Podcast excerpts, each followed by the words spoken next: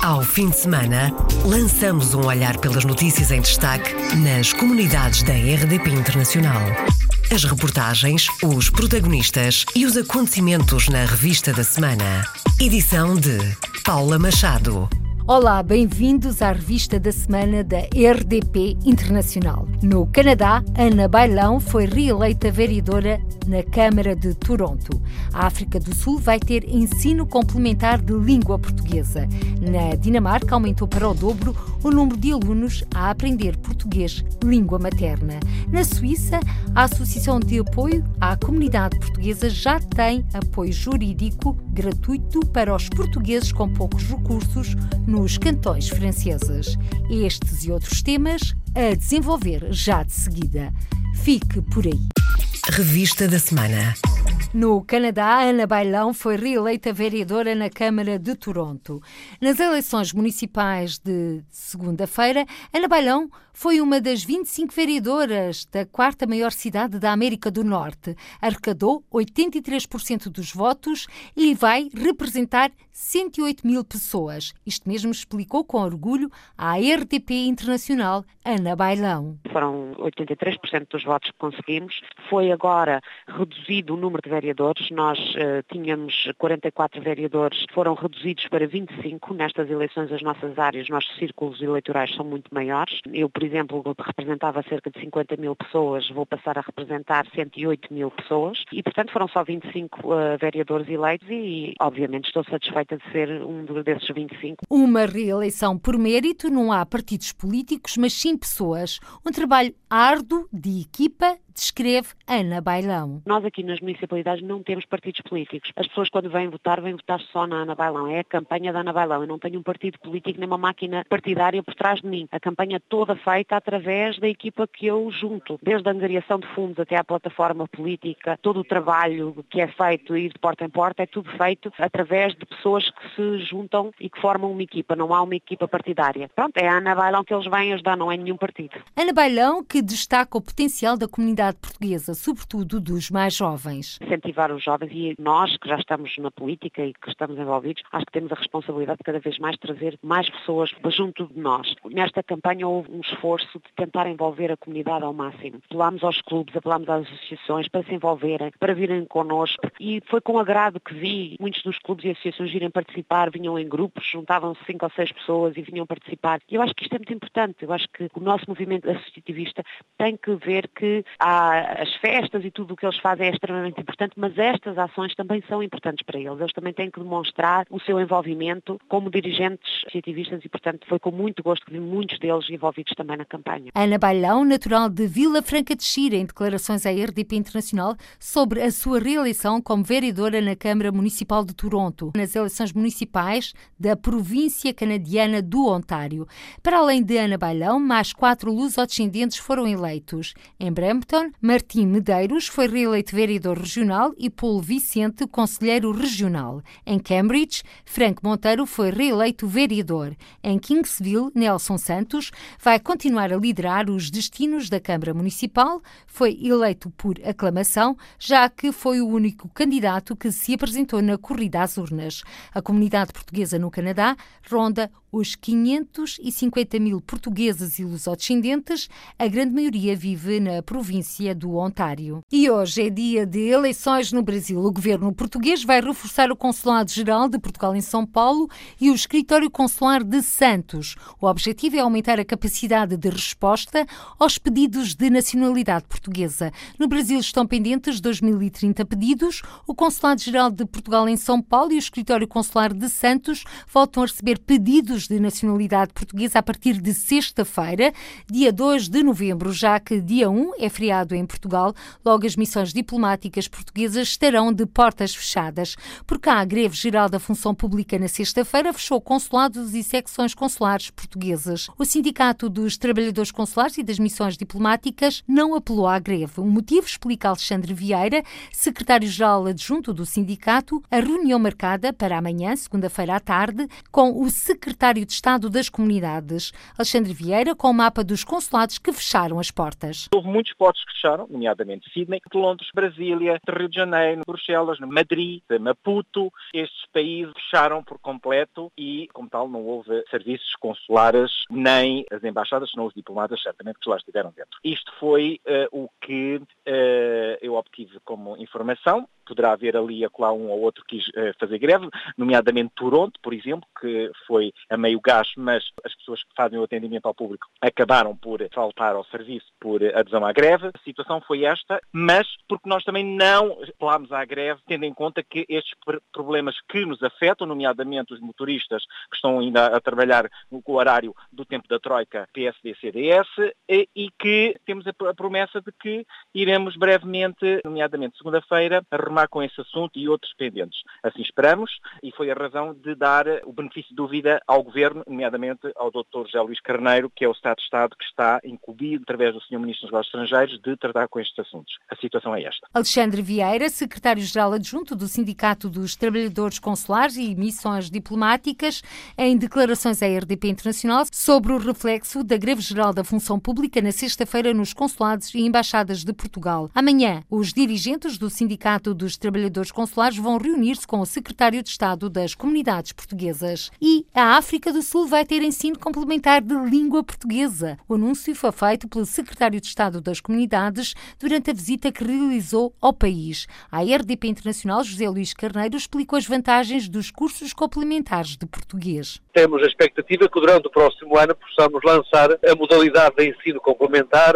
na África do Sul, que faz com que o ensino possa ser ministrado nas salas de aula com a inscrição da avaliação dos alunos na caderneta do aluno e, ao mesmo tempo, com a isenção da taxa de inscrição. Ou seja, são várias as vantagens desta modalidade de ensino. Agora, temos a expectativa de que durante o ano de 2019 possamos estabelecer um acordo com várias autoridades municipais e também com algumas autoridades estaduais, tendo em vista cumprir esta orientação que ficou estabelecida com o coordenador da língua portuguesa na África do Sul. Cursos complementares que irão aumentar a oferta do ensino de língua portuguesa na África do Sul, onde já existe existe o ensino integrado e paralelo e que visa corresponder, de acordo com José Luís Carneiro, ao aumento da procura. Visa uh, corresponder também a uma procura muito significativa da língua portuguesa. Posso dizer que entre 2016 e 2018 houve um aumento de cerca de 40% na procura do ensino da língua portuguesa. Secretário de Estado das Comunidades, que anunciou que os serviços consulares portugueses na África do Sul vão aceitar documentos em inglês. Os portugueses na África do Sul ficaram muito satisfeitos com a decisão do governo de não uh, exigir a tradução dos documentos em língua inglesa para a aceitação dos postos consulares, o que facilita muito a vida desses portugueses e desburocratiza e diminui os custos no acesso aos serviços consulares, assim como a vontade que há no Ministério dos Negócios Estrangeiros de levar para a comunidade portuguesa da África do Sul o centro de atendimento consular que permite organizar e preparar todo o processo de atendimento. Secretário de Estado das Comunidades, em declarações à RDP Internacional e os destaques mais marcantes da visita oficial à África do Sul, que será o primeiro país fora da Europa a ter cursos complementares de língua portuguesa. Tudo indica já no ano que vem. E com a entrada de imigrantes portugueses na África do Sul, a comunidade portuguesa na Namíbia está a crescer. São cerca de 2 mil portugueses, 800 oriundos da Madeira. O jornalista Cesário Camacho apresenta-nos os portugueses que escolheram a Namíbia para viver. A Namíbia tem cerca de 2 mil portugueses. Perto de 800 são naturais da Madeira. Dedicam-se a atividades ligadas à pesca, mas não só, como explica Mário Coelho, conselheiro das comunidades portuguesas. No interior de, da Namíbia, a maioria dos portugueses estão ligados a, a outros negócios. Uh, mas também nós temos hoje já na comunidade doutores, arquitetos, engenheiros que estão a, a elevar o nome de, dos portugueses, porque antigamente Uh, não éramos assim considerados. Né? A comunidade portuguesa goza de estabilidade, por esse motivo não pretende abandonar o país. Uh, vivemos num país com uma estabilidade económica, não muita, mas Evidentemente a região está a passar por um mau bocado, mas nós temos eh, uma grande estabilidade política e isso ajuda muito. Portanto, nós não temos os problemas que existem na região, nós não temos crimes violentos. Há crimes, sim senhora, mas não há um que não são aqueles crimes violentos. Portanto, a comunidade portuguesa sente-se aqui bem e está bem adaptada e bem integrada. Devido à vaga de criminalidade na África do Sul, alguns portugueses estão a deslocar-se para a Namíbia em busca de mais segurança. Estão a olhar para outros lados e, e como, é, como eu disse, a Namíbia dá essas eh, condições, eh, estão muitas pessoas a chegar, muitas, algumas da África do Sul para aqui, que não é difícil uma pessoa vir para aqui sem ter um, um projeto ou uma ideia. Não é virmos para aqui à balda e, e, e, e amanhã vamos ver como é o dia da manhã. Quem vier para aqui assim com um plano, com uma ideia, com as coisas bem estruturadas são bem recebidas e de certeza absoluta que tem o apoio todo do, do, governo da Namíbia. A visita da comitiva madeirense, liderada pelo secretário da Saúde, terminou com um jantar com vários portugueses residentes na Namíbia. Os portugueses na Namíbia. E a Madeira está sem capacidade de resposta para os pedidos de habitação de imigrantes regressados da Venezuela. Dos 344 pedidos, apenas 62 vão ver luz verde até ao final do ano. O assunto esteve em debate no Parlamento da Madeira na quarta-feira a pedido do CDS, subordinado ao tema agravamento da situação económica e social e das condições de vida da comunidade portuguesa na Venezuela. A reportagem é do João Carramanho. A Venezuela vive uma crise social e económica grave e aqueles que regressam precisam de apoio na habitação. Um dos principais problemas, reconhece Rita Andrade, tutela a área. É verdade que a área da habitação é a área que talvez neste momento mais nos preocupe relativamente aqui ao processo Venezuela. São concretamente 344 pedidos de habitação da Venezuela. Não podem passar em nenhuma circunstância para, uma, para a frente da lista sob nenhuma razão de caráter prioritário, porque na verdade as situações são todas prioritárias. E este tema foi um tema que foi assumido desde o início pelo Governo da República como uma questão nacional. Estamos finalmente a fechar agora o primeiro processo das 62 famílias para serem alojadas à luz do programa Porta de Entrada. As pensões são outro problema. Temos 330 pedidos de pensões de idosos que regressaram da Venezuela, que recebiam lá a sua pensão e que chegaram cá a contar que as mesmas fossem transferidas e não recebem, simplesmente as transferências não são autorizadas, não são feitas. As pensões não podem ser autorizadas porque os valores não chegam de onde devem, mas a Secretária dos Assuntos Sociais diz que a situação está a ser encarada com exceção com Lisboa. Para já, é, a partir de 15 de outubro, estamos a conseguir começar, de acordo com a nossa proposta, a resolver todas estas questões que estavam pendentes a nível das pensões e, portanto, foi criado um procedimento específico só para estes casos, visto que, eh, de acordo com a legislação, conforme ela estava em cima da mesa, não nos era permitido fazer eh, e poder pagar estas pensões. Portanto, iremos pagá-las para já do nosso sistema de segurança social e as pessoas têm que comprovar uh, com determinada periodicidade que realmente ainda não estão a receber da Venezuela. Em 2018, o número de agregados familiares apoiados já tinha aumentado 40%. Só este ano, em 2018, já foram apoiados 480, 481 agregados familiares, que corresponde a 1.345 beneficiários, só pessoas oriundas da Venezuela, regressadas, e o que correspondeu a meio milhão de euros, só este ano. Rita Andrade voltou a dizer que a Segurança Social pode ter um acréscimo de 1,5 milhões de euros, caso seja necessário, no emprego. A situação dos portugueses regressados da Venezuela, na Madeira, e a situação económico-social venezuelana em debate na quarta-feira na Assembleia Legislativa da Madeira. De Portugal para o mundo e do mundo para Portugal, com a internacionalização da economia portuguesa a dar o mote. Mais de 100 empresários portugueses no estrangeiro já se inscreveram para o encontro de investidores da diáspora. É a terceira edição que este ano tem como palco Penafiel. A jornalista Lourdes Dias foi na quinta-feira à apresentação do encontro. A comunidade intermunicipal do Tâmega e Sousa tem para mostrar aos investidores nacionais que estão no estrangeiro setores estratégicos como o do calçado, do têxtil, do mobiliário, da pedra, do vinho e do turismo. Em meados de dezembro, reúnem na região investidores da diáspora. A ideia, diz o secretário de Estado das Comunidades, José Luís Carneiro, é encontrar oportunidades de negócio e parcerias que levem ao desenvolvimento do território e à internacionalização de empresas locais. De micro, pequenas e médias unidades empresariais que estão nos territórios locais e regionais e que encontram nas parcerias criadas nestes encontros alicerces para o seu processo de comércio internacional ou de internacionalização das suas empresas. E está também a ser uma aposta ganha, porque não apenas alcança o mercado da saudade, mas porque hoje esse mercado, que é o mercado das comunidades portuguesas, o mercado da diáspora portuguesa, constitui o primeiro espaço de integração nos mercados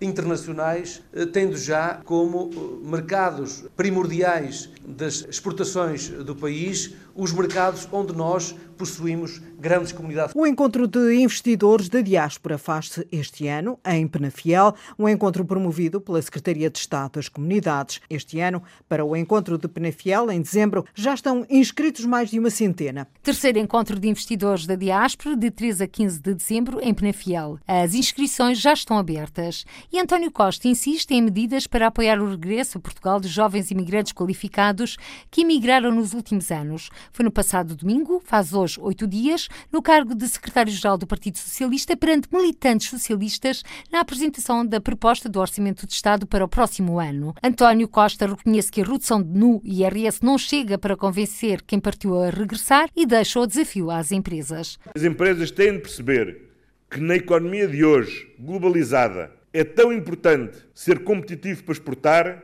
como ser competitivo a recrutar os melhores recursos humanos. Nós damos a nossa ajuda, nós damos o nosso apoio, mas as empresas têm também que fazer a sua parte e temos que não, não desistir de recuperar esta geração para poder voltar a viver junto das suas famílias e aqui em Portugal. António Costa, no passado domingo à noite, faz hoje oito dias numa sessão para apresentar a proposta de orçamento de Estado aos militantes do Partido Socialista, a desafiar as empresas a recrutarem jovens portugueses qualificados. Na Dinamarca, aumentou para o dobro o número de alunos a aprender português língua materna. O anúncio foi feito à RDP Internacional pela professora Carmina Carvalheiro, professora de português destes cursos, custeados pela Comuna de Copenhaga. Passado para este ano, nós aumentamos o número de alunos em 50%. E eu era a única professora de português para toda a Dinamarca, porque o número de alunos também não justificava mais do que isso. Neste momento somos duas professoras, porque o, número de alunos ah, aumentou bastante. Neste momento temos 60 crianças. E isto no universo da língua materna, porque no universo do português língua estrangeira também notamos um acréscimo acentuado do número de alunos devido ao grande interesse que existe neste momento na aprendizagem da língua portuguesa e, portanto, o número de turmas de português língua estrangeira para adultos também cresceu muito. Professora Carmina Carvalheiro, que nos descreve o universo de alunos que implica ajustamentos no ensino da língua portuguesa. Temos crianças que vêm com uma língua de herança que é o, português do Brasil, como temos, por exemplo, crianças que têm como língua de herança português do país africano ou filhos de imigrantes portugueses. Portanto, a nossa principal preocupação é dar um português que não seja apenas o de Portugal, mas também ter a intenção que estas crianças têm outro tipo de exigências e, portanto, temos que ajustar o nosso ensino também a estas crianças, porque o contexto delas é diferente, a bagagem é diferente e quando elas regressam de férias ou definitivamente aos seus contextos, é necessário que elas consigam se sentir bem e consigam se integrar bem, nomeadamente no que diz respeito à língua. Os cursos de português são custeados pela Comuna de Copenhaga e gratuitos para os alunos que se podem inscrever em qualquer altura. Na Suíça, a Associação de Apoio à Comunidade Portuguesa já tem apoio jurídico gratuito para os portugueses com poucos recursos nos cantões franceses. O anúncio foi feito à RDP Internacional pelo presidente da associação, Nuno dos Santos comunidade portuguesa, em termos de valores, nem sempre é acessível poder ter apoio. Desde o dia 15 deste mês, eh, a Associação de Apoio à Comunidade Portuguesa teve o prazer de receber da parte de um dos nossos juristas a indicação de que ele iria fazer para a comunidade portuguesa apoio jurídico nos cantões que se fala o francês. Quais são os cantões então? Será o cantão de Vaud, o cantão do Valais, o cantão de Geneve, Fribourg na parte que fala francês, a partir do momento em que seja com o alemão, teremos que depois ver. Mas quem pode recorrer a este apoio jurídico? A resposta com Nuno Santos. Para aquelas pessoas que têm baixos recursos, se não, uh, irá ser feito um valor muito em conta, que aliás instituições suíças estão a praticar exatamente esse mesmo valor, que são de 40 francos um período de tempo. Nós neste momento passamos a ser uma instituição privada de apoio à comunidade portuguesa e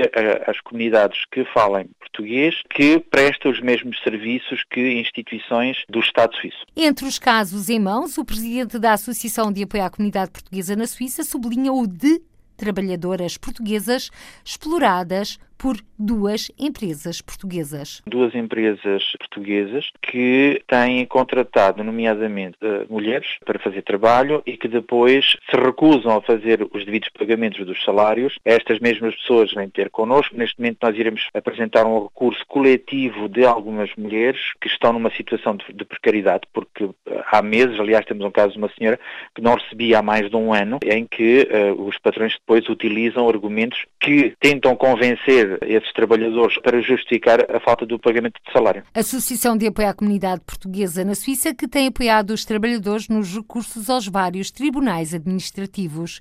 Nuno Santos, presidente da Associação de Apoio à Comunidade Portuguesa na Suíça, em declarações à RDP Internacional. A associação que já tem apoio jurídico gratuito para os portugueses com poucos recursos nos cantões franceses. 30 reivindicações e sugestões sobre a situação dos imigrantes portugueses vão em breve ser apresentadas ao Governo de Lisboa. Um documento comum das centrais sindicais CGTP portuguesa e OGBL luxemburguesa, elaborado no âmbito do encontro de sindicalistas, conselheiros e dirigentes associativos lusófonos, que decorreu no fim de semana passado em Remiche, no Luxemburgo. Eduardo Dias, sindicalista da OGBL, enumera algumas das áreas do documento reivindicativo. Problemas no Centro Nacional de Pensões, há problemas a nível fiscal, a nível do consulado, a nível dos funcionários, a nível da educação, a nível dos professores, a nível da política de educação que Portugal não tem, que deveria ter, porque se um dia a língua portuguesa pudesse ser uma coisa importante, era necessário que o governo